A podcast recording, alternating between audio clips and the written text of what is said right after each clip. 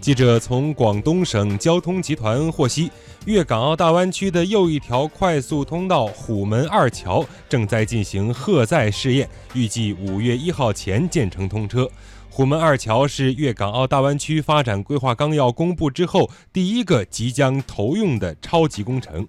虎门二桥是继港珠澳大桥之后，粤港澳大湾区互联互通的一条新动脉。它全长十二点八九公里，全线采用双向八车道高速公路标准，设计时速为每小时一百公里，设计使用寿命一百年。虎门二桥通车之后，从广州南沙到东莞虎门的车程将从现在的一个多小时缩短到十五分钟。